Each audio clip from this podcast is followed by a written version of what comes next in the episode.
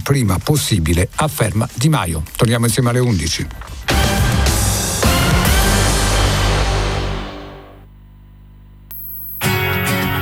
Kairos, a risveglio mi sazierò della tua presenza.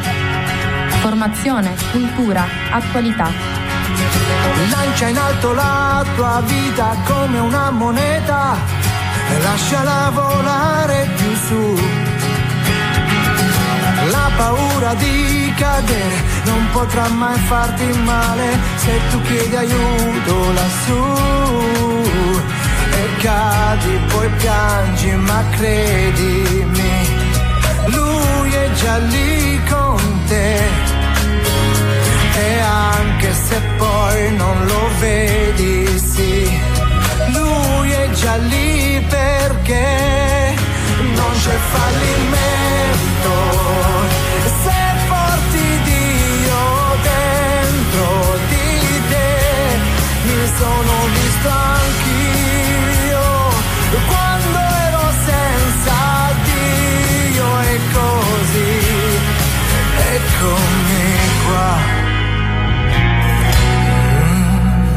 Buongiorno a tutti da Antonella dai microfoni di Radio Gemini.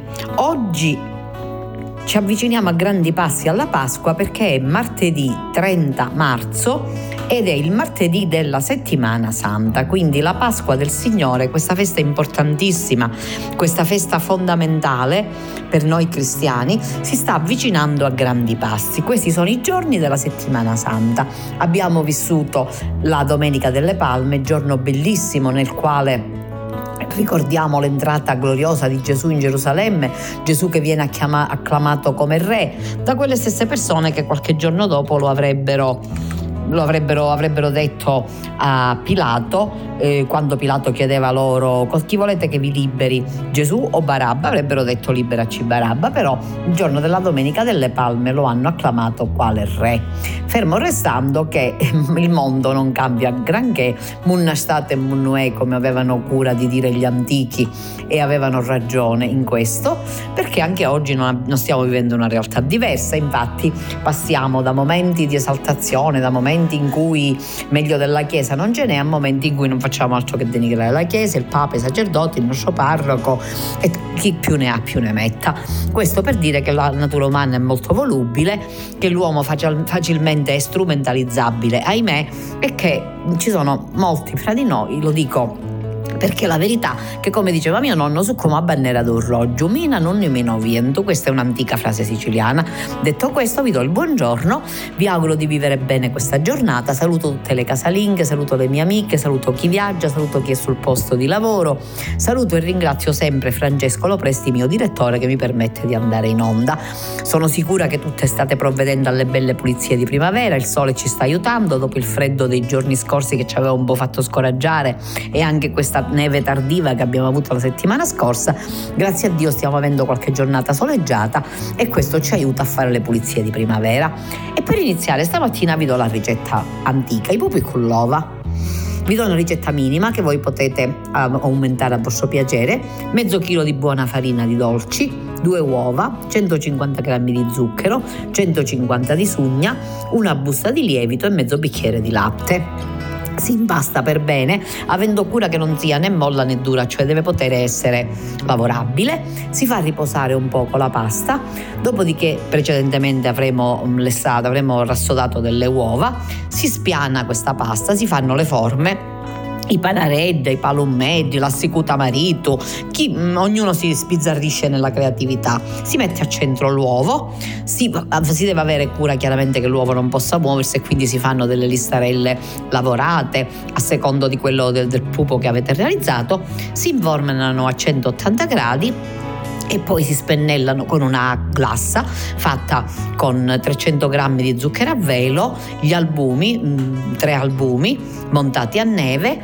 e d'abbondante limone spremuto e si decorano con pistacchio, con mandorle tostate o quella versione della mia mamma, la più classica, con la diavolina, cioè con le codette colorate.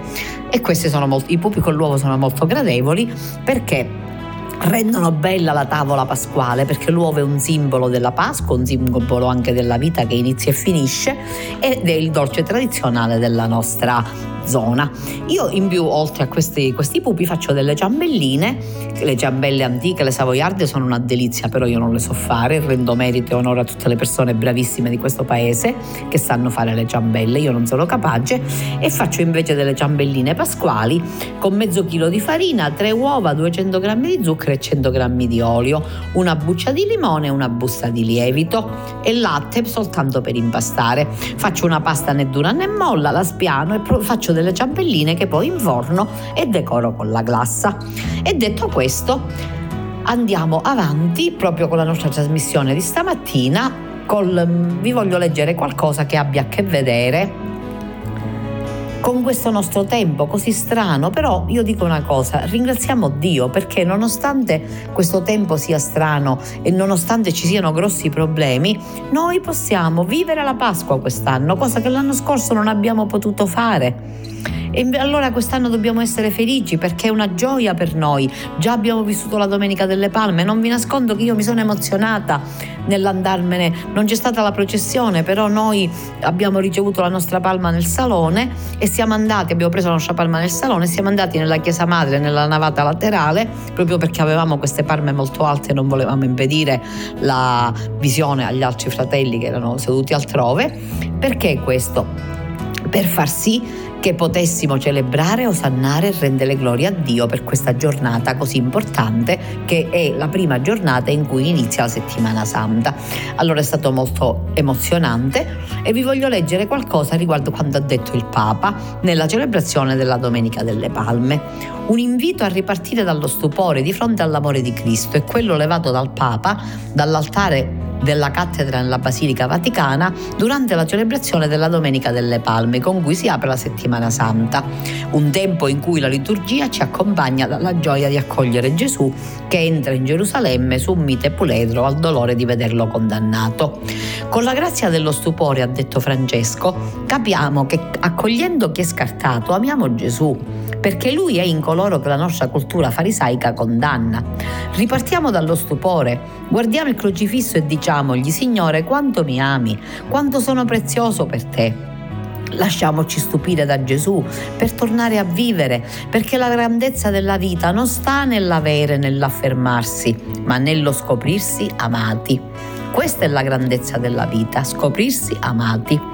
E la grandezza della vita è proprio nella bellezza dell'amore, nel crocifisso vediamo Dio umiliato, l'Onnipotente ridotto a uno scarso, a uno scarto e con la grazia dello stupore capiamo che accogliendo chi è scartato, avvicinando chi è umiliato dalla vita, amiamo Gesù perché lui è negli ultimi, nei rifiutati, in coloro che la nostra cultura farisaica condanna. Sotto la croce il soldato romano, vedendo morire Gesù che stremato continuava ad amare, fa la sua professione di fede. Davvero era figlio di Dio. La vittoria di Dio è nella croce. Delude chi seguiva un'immagine di Messia che non è il Messia, chi aspettava la sconfitta dei romani attraverso la spada Stupisce perché Dio si svela e regna solo con la forza disarmata e disarmante dell'amore. Se la fede perde lo stupore diventa sorda e si rifugia nei clericalismi e nei legalismi, lo stupore è diverso dall'ammirazione del mondo. Anche oggi tanti ammirano Gesù, ha parlato bene, ha amato bene, ha perdonato. Il suo esempio ha cambiato la storia, lo ammirano, ma la loro vita non cambia, perché ammirare Gesù non basta, occorre seguirlo sulla sua via, lasciarsi mettere in discussione da lui, passare dall'ammirazione allo stupore. Stupisce vedere l'Onnipotente ridotto a niente, vedere il Re dei Re che ha per trono un patibolo, passare dall'osannare Gesù al gridare crocifiggilo. Ma perché chiede il Papa tutta questa umiliazione?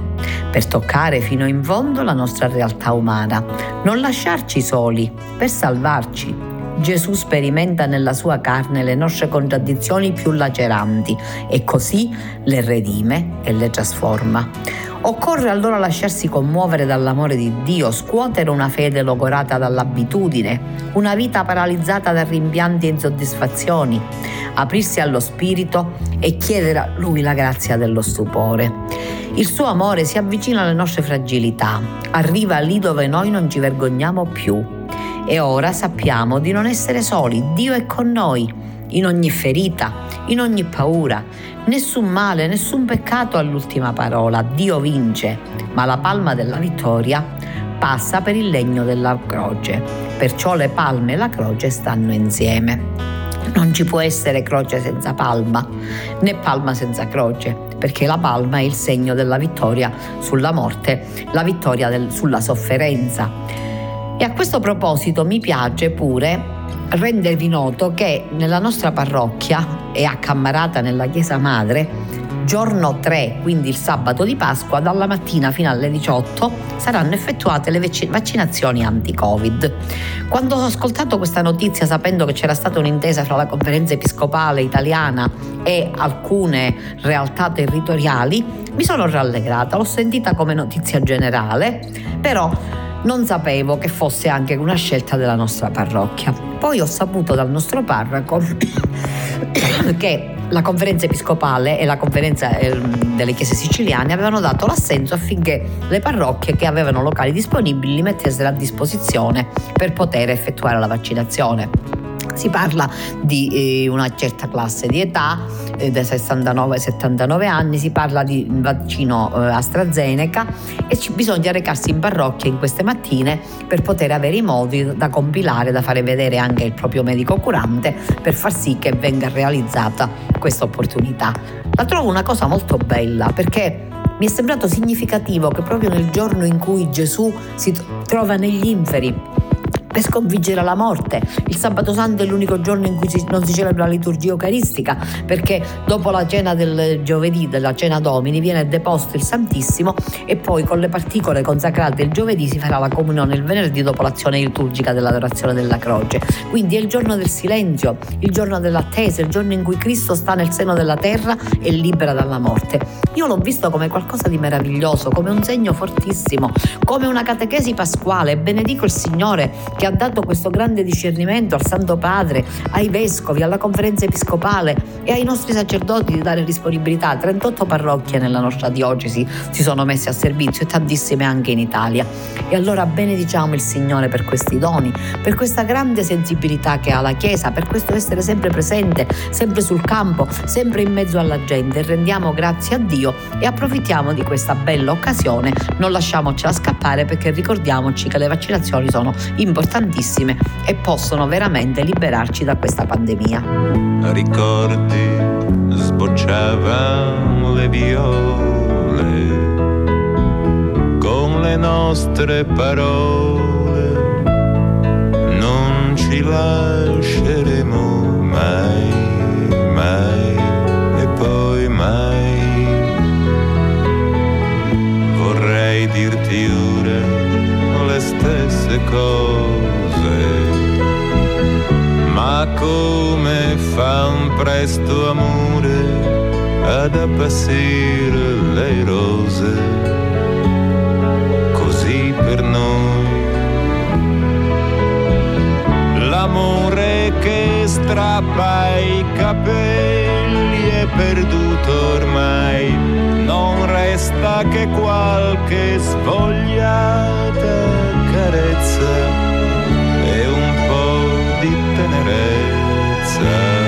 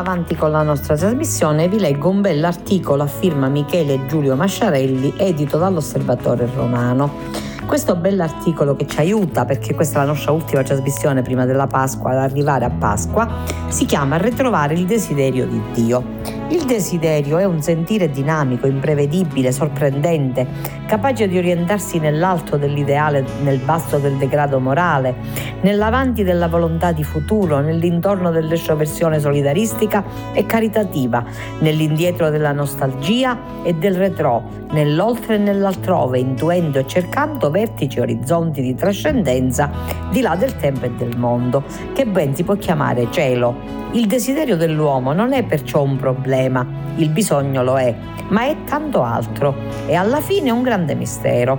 Si pensa solo illusoriamente di soddisfarlo perché la soddisfazione dura assai poco.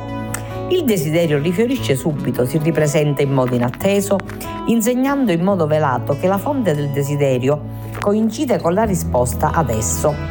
Il desiderio non si accontenta di futuri brevi, ma di futuri lunghi e osiamo credere di futuro ultimo. Probabilmente nel nostro tempo si deve alla caduta dell'uomo contemporaneo nelle forre del presentismo, l'opacizzarsi dell'homo desiderans che di per sé è un produttore di futuro. Perciò l'enfasi sul presente in fondo contraddice il desiderio e c'è di che preoccuparsi. Per questo dice eh, Marc Auger, un filosofo, che fine ha fatto il futuro? L'uomo è un essere di desiderio, l'uomo è un essere di desiderio e di superamento del suo stesso desiderio. L'uomo desiderante, homo desiderans, si qualifica come uomo proiettato al futuro, con l'attesa, con il cuore che aspetta qualcosa che si intuisce essere buono, bello e vero. Quello che è una dimensione stabile ed essenziale dell'uomo, il desiderare nella società odierna è diventata una qualificazione difficile da accettare e da realizzare. La società consumistica infatti uccide il desiderio perché annulla l'attesa del consumatore, homo consumans, quest'ultimo però tende a sostituire l'uomo desiderante, ma senza mai riuscirvi appieno. Paolo VI una volta affermò che l'uomo moderno soprattutto è costretto a dichiararsi povero, un povero dai desideri esasperati, illusi o delusi. Il desiderio di incontrare o di ammirare Dio percorre l'intera storia della salvezza. Esso è il filo d'oro che collega le innumerevoli esperienze di santi, di mistici, di credenti, a cominciare dal più ebreo e dal cristiano della prima ora. Ti cerco, Signore, per contemplare la tua gloria. Il desiderio del mio cuore sale a Dio, rivelazione compiuta dopo la celebrazione da parte del Padre di tutti i misteri di Cristo, l'uomo dei quali è l'ascensione che ha aperto il cielo alla famiglia degli uomini, dobbiamo dire che quel desiderio è la visione di Dio, che è uno dei nomi del cielo. L'uomo come essere di desiderio è un soggetto vitale e creativo, elabora sogni, coltiva utopie, idea progetti e si propone di realizzarvi.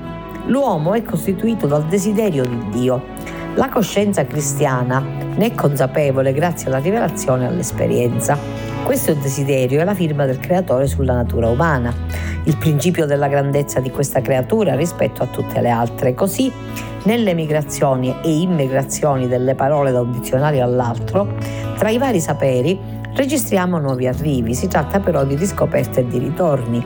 Anche nei riservati spazi del dizionario teologico. Fra questi c'è la parola desiderio, qualificata nel modo più alto come desiderio di Dio. Sulla magica ardita espressione desiderio di Dio hanno molto riflettuto i padri della Chiesa e soprattutto Sant'Agostino. Egli la tratta con una perspicacia teologica ma anche un orientamento ha anche orientato la sua esistenza in aperture scatologiche, equiparando il desiderio di Dio come il desiderare il cielo. La riflessione teologica sul desiderio di questo santo genio cristiano ha saputo creare infine il convincimento credente che desiderando Dio si desidera il cielo. Desiderio di Dio è, a sé senso della vita, Agostino di Pona. Adolfo Scandurra, Agostino di Pone, il desiderio di Dio. Tale profondo desiderio, congiunto di Dio e del cielo, è divenuto il motore poi di un'appassionata ricerca dell'intera verità cristiana e in particolare di quella sulle realtà ultime, specie all'interno dell'esperienza monastica, divenendo una riserva aurea alla quale farebbe bene ad attingere l'esperienza cristiana del nostro tempo, che in diversi servizi della parola registra la quasi scomparsa di questo tema centrale, il desiderio di Dio e del regno futuro. Occorre svuotarsi di tutto per riempirsi di Dio. La nostra disgrazia è che noi cristiani non ci stupiamo più. È assai strano quello che ci accade. O disconosciamo o dimentichiamo Dio, oppure prendiamo tanta confidenza col suo nome e con i racconti dei suoi atti salvifici da non provarne più meraviglia.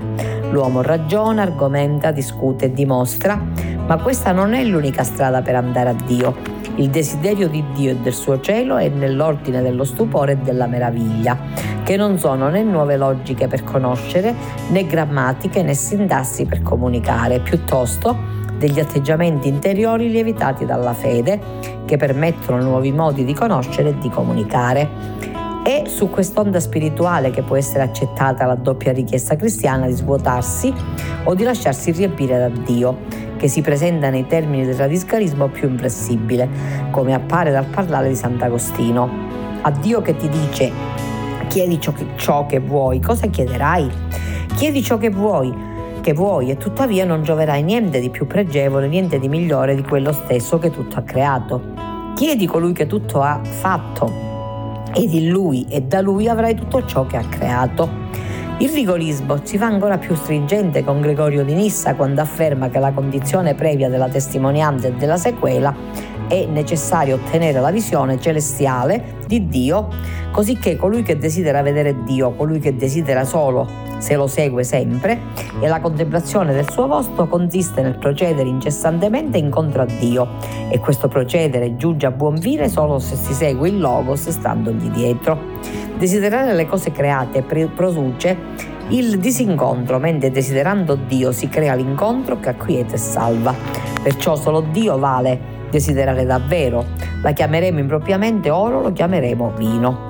La verità di un uomo alla fine non è intercambiabile con quella di altri suoi simili. Da qui la sua solitudine inossidabile e ineliminabile perché nessuno all'interno della lunga lista delle creature è in grado di colmare i suoi vuoti se non chi gli è più intimo di se stesso, avendolo posto al mondo come sua creazione continua, gestendo il segreto di lui nel solo modo vero, quello di realizzare fino in fondo la sua salvezza, e questi è Dio. Pertanto tutti gli uomini è un plurale che non distrugge la singolarità, pertanto iscritto nell'anima il desiderio per un oltre e un altrove al di là di loro stessi è Dio creatore e provvidente che ha immesso l'eternità nei loro cuori.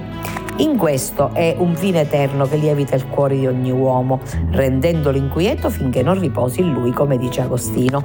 L'impossibilità di calmare da solo le fibrillazioni del suo cuore e di riempirlo in modo adeguato e permanente con le sue stesse mani è causa di sofferenza per l'uomo, che tiene il suo cuore agitato e burrascoso, nella contraddizione con i suoi desideri più vasti e profondi, provvedendo a esso con materiali di scarto e inidoneo. A ciò si aggiunge il fatto che il cuore è di per sé fonte di inganni per l'uomo che lo porta in petto.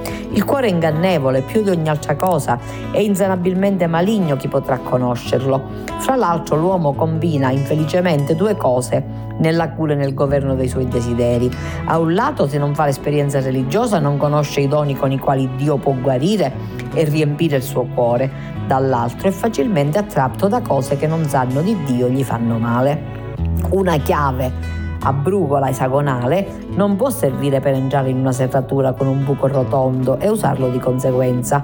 Così nessuno di noi può usare una chiave, il gambo e la mappa inidonea per la toppa di una serratura di scrigni o custodie o madie dove sono i beni necessari a riempire i grandi vuoti della sua vita. Questi sono i vuoti a forma di Dio. Ebbene, solo Dio è in grado di aprire il sigillo della verità dell'uomo. Solo Lui ne possiede la chiave adatta ed è capace di girarla. Aprendola egli vi trova i beni che egli vi aveva posti e con essi sedare la fame e la sete di felicità dell'uomo e così riequilibrare il gazzabuglio del suo cuore, come direbbe il Manzoni. Peraltro, anche in un'ottica solo umana, appare chiaro che è assai difficile conoscere, comporre e ricomporre da sé soli l'ordine del cuore umano. Ci serve Dio, che mai dobbiamo dimenticare di parlarne, di pregarlo, di desiderarlo, di amarlo e di testimoniarlo.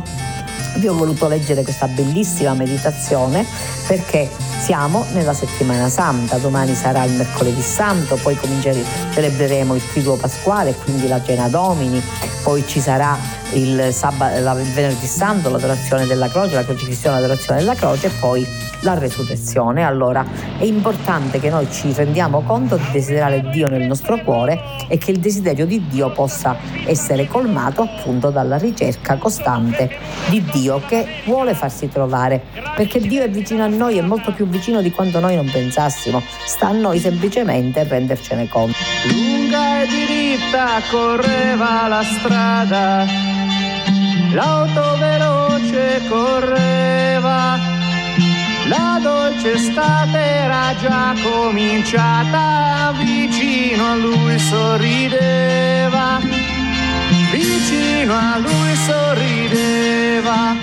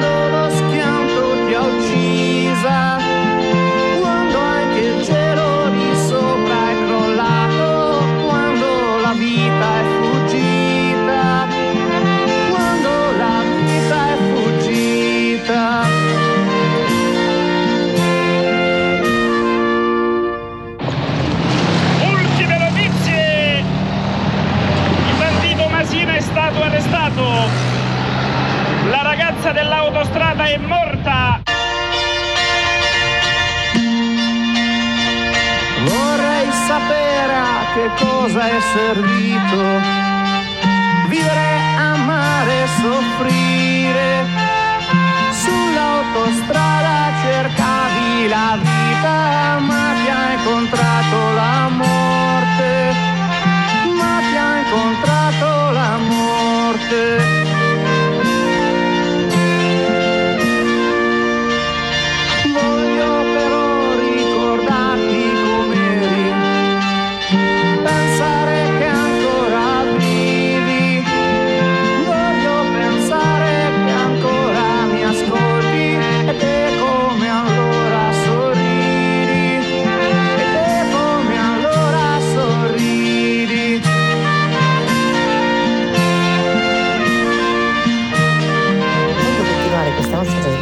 Trasmissione pre-pasquale, vi farò gli auguri più tardi, prima di congedarmi da voi, parlando di qualcosa di molto importante. Leggo da avvenire un articolo di Massimo Calvi, l'assegno unico per i figli, dal primo luglio ecco cos'è chi ne ha diritto. L'assegno unico partirà dal 1 luglio e sarà di 250 euro al mese con maggiorazione per i disabili. Lo ha confermato il Premier Draghi rispondendo a una domanda in conferenza stampa. Che cos'è l'assegno unico universale? L'assegno unico universale è il nuovo benefit per i figli che entrerà in vigore dal 1 luglio. Sarà riconosciuto a entrambi i genitori, metà ciascuno, per tutti i figli, a carico dal settimo mese di gravidanza fino ai 18 anni di età. L'assegno spetta fino a 21 anni, ma con importo ridotto se i figli studiano o sono impegnati in programmi di formazione, oppure se svolgono il servizio civile universale. L'importo esatto e la sua modulazione in base ai redditi, così come le maggiorazioni, sono ancora dei dettagli da definire. Perché unico? Si chiama unico perché riunirà tutti i vari contributi riconosciuti già oggi alle famiglie con figli, assegni familiari e, e quant'altro. Universale perché avrà una base fissa per tutti a prescindere dal reddito e un importo variabile aggiuntivo legato alla dichiarazione ISEE. Chi ne ha diritto?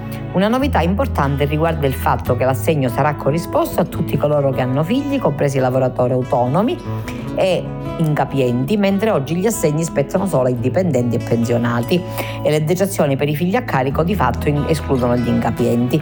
Il disegno di legge delega ha previsto alcuni principi. Per ottenerlo si dovrà avere la cittadinanza italiana o essere cittadini extracomunitari con permesso di soggiorno europeo.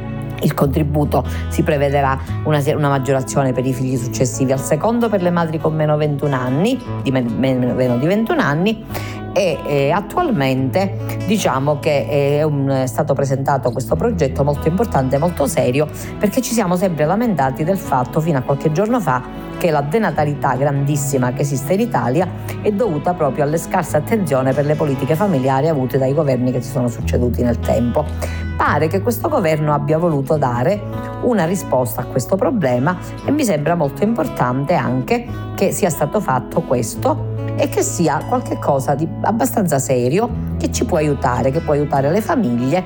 La, io ho ascoltato un'intervista alla ministra Bonetti, che è la ministra per la famiglia, appunto, e che molt, con molta serietà ha eh, presentato questo, processo, questo provvedimento, fermo restando che è solo il primo di tanti altri provvedimenti che, and- che, si, che si andranno a varare e che sono molto importanti, perché è molto importante che la famiglia venga garantita che alle donne venga assicurata la possibilità sia di poter lavorare che di poter di non dover scegliere tra lavoro e famiglia e che è molto importante pure che le donne siano tutelate, la famiglia venga supportata un attimino.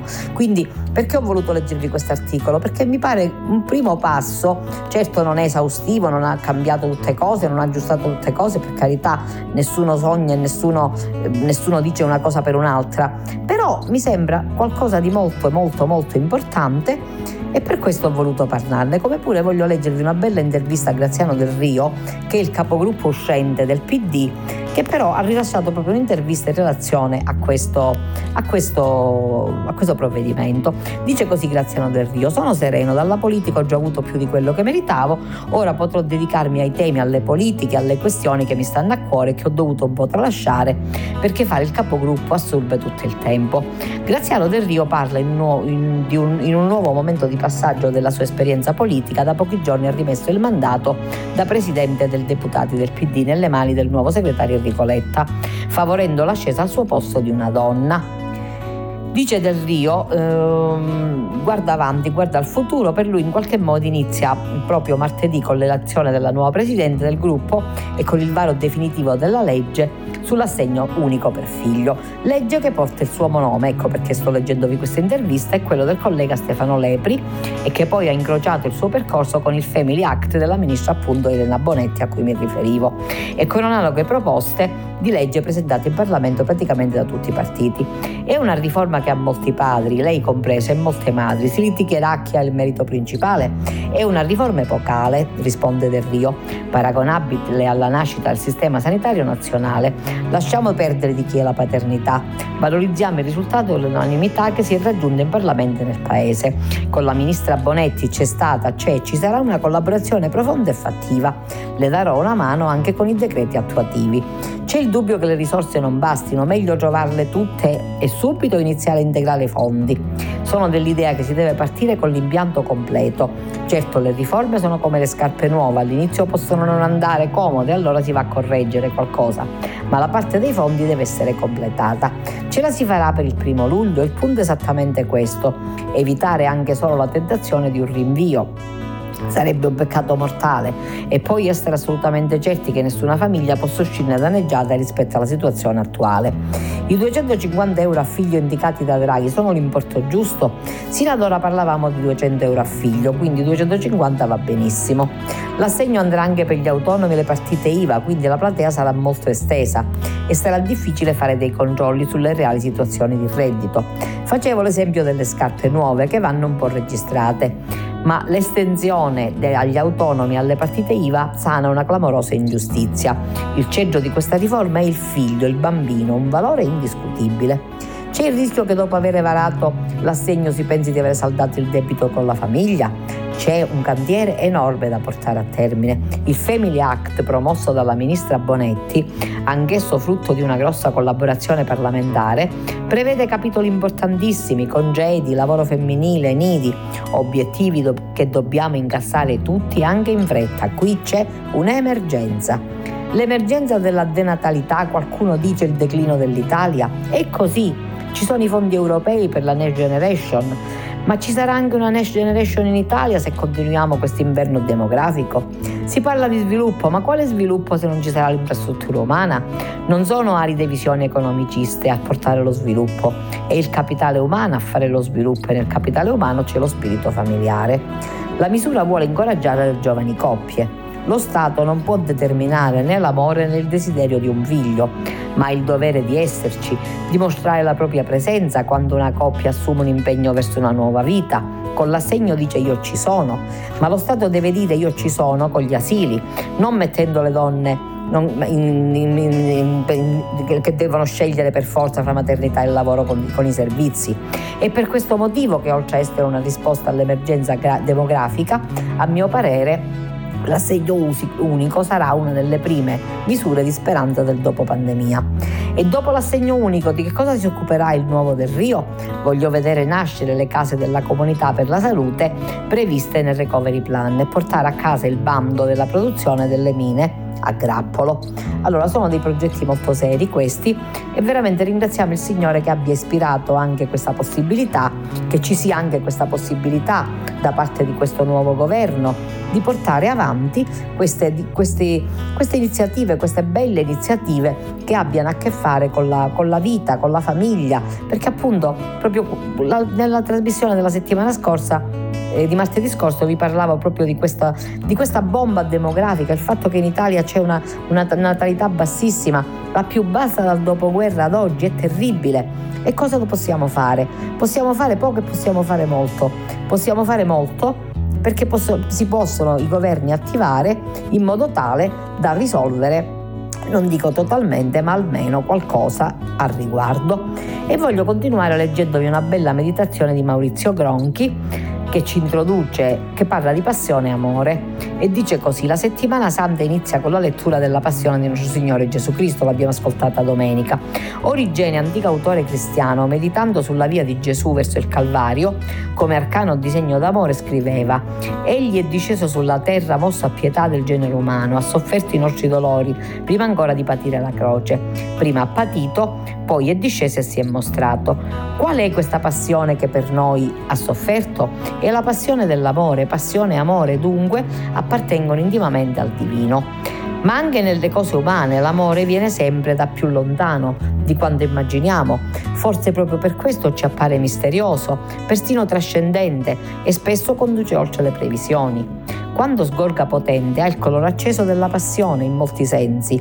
È sofferenza fisica o spirituale, uno stato di forza e persistente emozione, al punto da sembrare in contrasto con le esigenze della razionalità. Ciò vale per ogni tipo di passione artistica, sportiva, politica. Molti però ritengono che le passioni accechino, in realtà Grazie ad esse si accendono visioni, speranze, sogni. Invece di tentare di liberarcene, sarebbe meglio provare a governarle, perché non sono solo causa di affanni umani, ma anche di grandi gioie. Si potrebbe cominciare col distinguere tra desiderio e amore. Non tutto ciò che si ama si desidera, né tutto ciò che si desidera si ama. Talvolta per amore si fanno follie, ma se tutto si riduce al desiderio rischiamo di naufragare, travolti dall'illusione. Invece, il tempo scopre la verità. Si comincia con la passione, ma si resiste con la dedizione. All'inizio c'è il desiderio di ricevere, poi si scopre il piacere di donarsi. Facendo un passo in avanti rispetto a una lunga tradizione, sospettosa nei confronti delle passioni, Papa Francesco ha scritto in realtà si può compiere un bel cammino con le passioni, il che significa orientarle sempre più in un progetto di autodonazione e di piena realizzazione di sé che arricchisce le relazioni interpersonali. Non implica rinunciare ad istanti di intensa gioia, ma assumerli in un intreccio con altri momenti di generosa dedizione, di speranza paziente, di inevitabile stanchezza, di sforzo per un ideale. A ben vedere, le passioni sono il sale della vita, senza il quale perde il sapore o peggio ancora rischia di marcire. Perciò conviene dare ascolto a un saggio consiglio di Antoine de Saint-Exupéry. Se vuoi costruire una barca, non radunare uomini per tagliare la legna, dividere i compiti e impartire ordini, ma insegna loro la nostalgia per il mare vasto e infinito. Ecco, io voglio ringraziare anche questo bell'articolo che mi ha fatto riflettere molto, perché in fondo che cos'è la passione di Gesù? È l'amore portato all'eccesso, è un amore che arriva a donare la vita a donarla totalmente, che vince la morte e che ci rallegra con la gioia della risurrezione. Quando sei qui con me, questa stanza non ha più pareti, ma alberi, alberi infiniti quando sei qui vicino a me. Questo soffitto violano non esiste più. Io vedo il cielo sopra noi che restiamo qui abbandonati come se non ci fosse niente, più niente al mondo. Suona un'armonica, mi sembra un organo che vibra per te, per me. Su nell'immensità del cielo.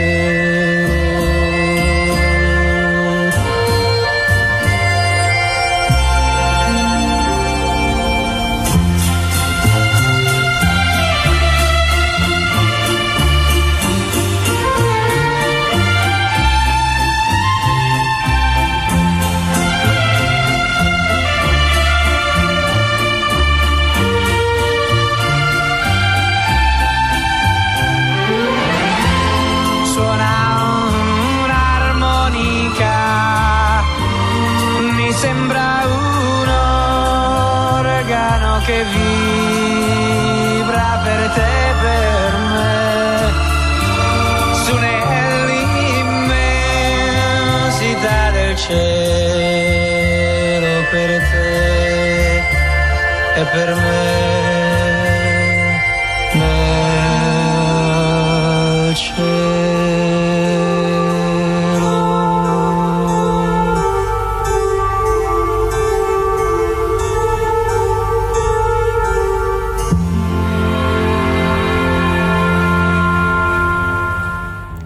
mi avvio alla conclusione voglio invitare me stessa e voi a vivere bene questi giorni eh, oggi è il secondo giorno della settimana santa, stasera vivremo la seconda sera di esercizi spirituali. Abbiamo iniziato sabato con una bella meditazione e, e abbiamo continuato in questi giorni. E il nostro relatore padre Franco Giordano, un sacerdote di Casteltermini e devo dire che bellissimi, sono stati molto interessanti questi suoi incontri e io me li sono goduta veramente eh, perché già cominciare da ehm, sabato ci ha fatto riflettere sul fatto di chiedere a Dio, Signore dammi un cuore docile, un cuore che sappia ascoltarti, proprio questa comunione fra l'uomo e Dio, questo Dio che ci viene a cercare, ecco e questo mi ha colpito molto, così come mi ha colpito molto la meditazione di ieri sera. Ecco, io vi invito chi può venire in chiesa ad ascoltare questi bellissimi esercizi spirituali, così come vi invito giovedì a godere del momento importante, la cena domini, l'istituzione dell'Eucarestia, del sacerdozio, a pregare per i nostri santi sacerdoti, per il Papa, per i vescovi, per la Chiesa che è impegnata in prima fila ma è tanto perseguitata e ha sempre dei momenti in cui viene duramente attaccata. Però la Chiesa sta dando tantissimo come ha sempre fatto nella storia. Vi invito anche a vivere il venerdì santo, il giorno della crocifissione, la mattina c'era la Via Crucis in Chiesa Madre e poi la crocifissione e poi nel pomeriggio l'azione liturgica di adorazione della croce. Vi ricordo che la croce è centro e fondamento della nostra salvezza, perché se Cristo non fosse andato in croce e non fosse risorto, vana sarebbe la nostra fede e vana la nostra speranza. Sabato alle 19.30 in entrambe le chiese ci sarà la possibilità della veglia pasquale in un orario insolito perché abbiamo sempre iniziato alle 11, ci siamo sempre la notte di Pasqua è stata vissuta sempre in quanto notte di Pasqua, però pazienza, prima del concilio le liturgie si svolgevano il sabato mattina, quindi pazienza. Per quest'anno vivremo questa resurrezione del Signore a un orario un pochettino insolito. Nessuno conosce l'ora esatta in cui Cristo è risorto, sappiamo che quella è la notte, però l'orario non lo sappiamo e quindi il Signore risorgerà nella nostra vita. Spero che ci trovi pronti, spero che ciascuno di noi si sia preparato. C'è stata la liturgia penitenziale, i sacerdoti saranno a disposizione per le confessioni in questi giorni. È molto importante una buona confessione che non è un lavaggio biologico né una pulizia straordinaria di primavera, ma che ci invita ci aiuta ad accogliere questa grande misericordia che Dio ha avuto per la vita di ciascuno di noi. Ecco, e mentre ci prepariamo così dal punto di vista religioso, cerchiamo pure di prepararci nel piccolo delle nostre famiglie. Quest'anno purtroppo a causa del coronavirus non potremo fare grandi riunioni familiari, però eh, riusciremo anche a vivere con una certa diciamo gioia, ecco, perché la gioia ci sarà ugualmente, anche se velata da una certa tristezza, specialmente nelle famiglie che hanno delle sofferenze. E molte famiglie hanno malattie, hanno precarietà lavorative, hanno magari il fatto di non potersi riunire, però il Signore ugualmente verrà a lenire le nostre lacrime, verrà ad aiutarci, verrà a fare in modo che si possa dire Cristo è veramente risorto. Ecco, il saluto che si scambiano gli ortodossi e che eh, noi abbiamo imparato dal cammino e portiamo avanti con molta gioia, Cristo è risorto, è veramente risorto e per 50 giorni dopo Pasqua questo sarà il saluto perché si vivranno i 50 giorni dalla risurrezione fino alla Pentecoste. E allora ecco, con questi sentimenti, con questa io mi accingo ad augurarvi una buona settimana santa, di poterla trascorrere serenamente. Speriamo che il Signore ci aiuti anche a sconfiggere la pandemia e a questo proposito voglio dirvi, se lo sapete già sicuramente, che c'è stato un accordo tra la Conferenza Episcopale Italiana e lo Stato italiano per far sì che in molti territori parrocchiali, in molti ambienti delle parrocchie si possano effettuare le vaccinazioni. Nella diocesi di Agrigento hanno aderito 38 parrocchie, una è la nostra Chiesa Madre di San Giovanni Gemi, la nostra unità pastorale e un'altra è l'unità pastorale di Cammarata di San, Santa Domenica Badia Madrice. Quindi sia in Chiesa Madre a Cammarata sia in Chiesa Madre a San Giovanni, ovviamente in, in locali appositi. Sabato mattina, il sabato santo, dalla mattina alle 9 fino alle 18 del pomeriggio verrà somministrato il vaccino. Si tratta di fasce di età fra i 69 e i 79 anni, il vaccino è l'AstraZeneca. Per accedere al vaccino occorre ieri, oggi e domani accedere in chiesa madre per ritirare i moduli, farli compilare e poi riportarli per avere la prenotazione. Allora è molto importante questo e io voglio sottolineare che è molto significativo pure che il giorno sia il sabato santo, l'unico giorno in cui non si celebra l'Eucaristia, il giorno in cui Gesù, che è morto il venerdì sera, sta nel grembo della terra e si prepara alla resurrezione. Per me ha avuto un senso molto bello, molto importante, sarà una coincidenza, sarà casuale, però a me mi ha colpito molto che proprio in questi giorni nelle nostre parrocchie si collabori con lo Stato italiano, con la nostra nazione, col personale sanitario per aiutare aiutare quanto più persone possibile a ricevere il vaccino, che come ci viene detto, e dobbiamo essere molto fiduciosi, dobbiamo avere fiducia in questo, il vaccino è uno dei pochi mezzi, forse l'unico che c'è al momento, per aiutarci a sconfiggere la pandemia. Allora al di là delle chiacchiere, delle, delle finte notizie che circolano dappertutto, delle, dei discorsi stupidi che possiamo sentire, lasciamoci guidare dall'intelligenza, lasciamoci guidare da chi è più che è al di sopra di noi anche dal punto di vista scientifico, diciamo così. E allora con grande fiducia accostiamoci alle vaccinazioni e facciamo sì che non vadano sprecate queste preziose dosi per le quali c'è stata tanta gente che ha lavorato, tanta gente che ha studiato ed è molto importante che si vada incontro alla vaccinazione con fiducia anche perché si sa che attraverso questa vaccinazione noi possiamo conseguire quella che viene chiamata immunità di gregge che ci aiuterà piano piano a liberarci da questa terribile pandemia. Ecco, io voglio salutare tutti, augurare una buona e santa Pasqua, darvi appuntamento al martedì dopo Pasqua, ci risentiremo e ricominceremo le nostre trasmissioni. Vi invito ad ascoltare la nostra radio, vi invito ad ascoltare domani mattina Ilia Tagliareni che fa una bellissima lettura della Divina Commedia, grazie Ilia. Auguro a tutti di vivere santamente questa Pasqua 2021. Un saluto affettuoso a tutti da Radio Gemini d'Antonella. Kairos, a risveglio mi sazierò della tua presenza. Formazione, cultura, attualità. Lancia in alto la tua vita come una moneta e lasciala volare più su la paura di cadere non potrà mai farti male se tu chiedi aiuto lassù.